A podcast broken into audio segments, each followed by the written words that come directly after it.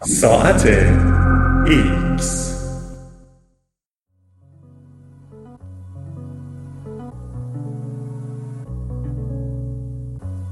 می توانیم روند تکامل را تغییر دهیم.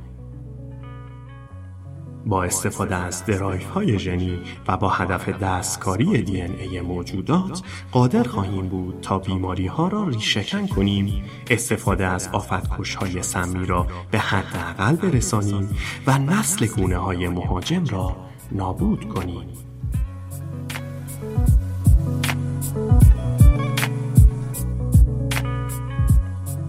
انتخاب طبیعی صرفا ویژگی هایی را شایع می کند که به بقا یا تولید مثل موجودات زنده یاری می رساند.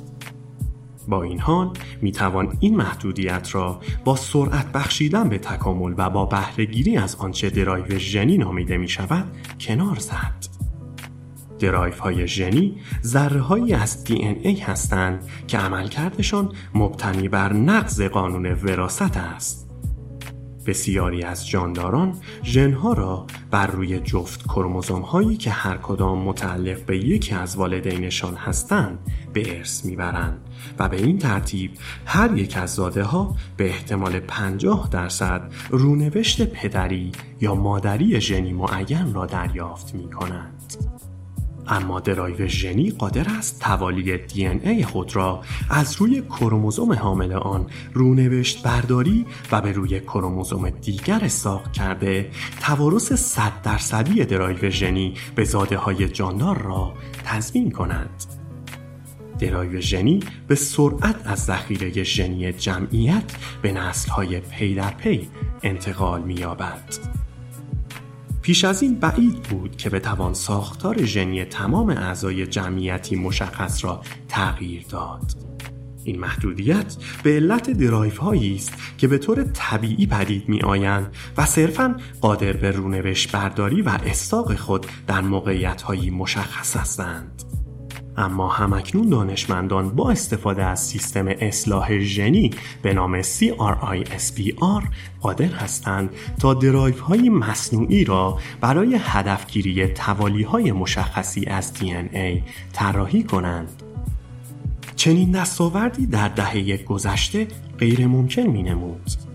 به نقل از مهندس تکامل دکتر کوین ازولت از دانشگاه MIT هرگز تصور نمی‌شد که روزی بتوانیم ساختار ژنی گونه ها را به سهولت اصلاح کنیم. دکتر ازولت نخستین درایو ژنی CRISPR را در مخمر ایجاد کرد و نشان داد که می توان تغییر ژنی پیشین را هدف گرفت و آن را بازنویسی کرد.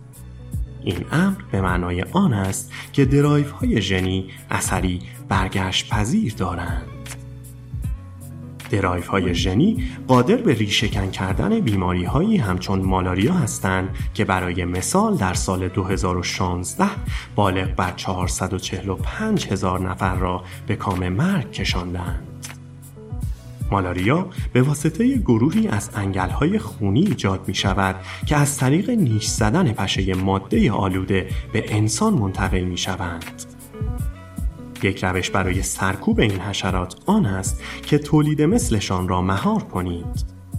این روش در آزمایشگاه و در قالب پروژه مهار مالاریا توسط پروفسور نسل شناس آستین برت و پروفسور ایمنی شناس آندرا کریزانتی در ایمپریال کالج لندن انجام شده است. در سال 2018 این پژوهشگران با بهرهگیری از درایو های ژنی پشه های ماده را نابارور کردند و پس از هشت نسل جمعیت تحت بررسی منهدم شدند. در شرایط غیر آزمایشگاهی این درایو سرکوبگر تعداد پشه ها را به کمتر از میزانی میرساند که برای بقای انگل های مالاریا لازم است. درایو ها قابلیت حفاظت از موجودات را نیز دارا هستند. در حوزه کشاورزی درایو اصلاح کننده می تواند ساختار ژنی آفات را به نحوی تغییر دهد که طعم محصولات زراعی را دوست نداشته باشند. به این ترتیب دیگر نیازی به سمپاشی مزارع با آفتکش ها نخواهد بود. در حوزه حفاظت از حیات وحش نیز می‌توان از درایف های ژنی برای حمله به گونه های مهاجمی همچون موش های صحرایی دلیل اصلی پدیده انقراض در جزیره ها استفاده کرد که برای موجودات در معرض خطر انقراض تهدید محسوب می شوند. اما درایف های ژنی آسیب رسان نیز هستند. مدل ریاضی ایجاد شده توسط تیم پژوهشی دکتر اسولت پیش بینی کرده است که درایوی که گسترش نامحدودی داشته باشد از جمعیت هدف خود فراتر می رود به علت مهاجرت حیوانات، رهاسازی تصادفی یا آمدانه و در مناطق دیگری نیز انتشار می یابد.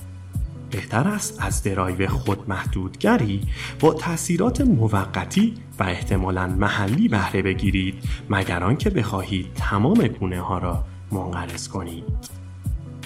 با وجود خطرات بالقوه‌ای که بهرهگیری از درایو های ژنی به همراه دارد دکتر اسولت معتقد است که باید این فناوری را مختنم بدانیم. بنابر نظر وی این فناوری روشی را برای استفاده از ابزارهای طبیعت به منظور رفع مشکلات بوم شناختی فراهم آورده است.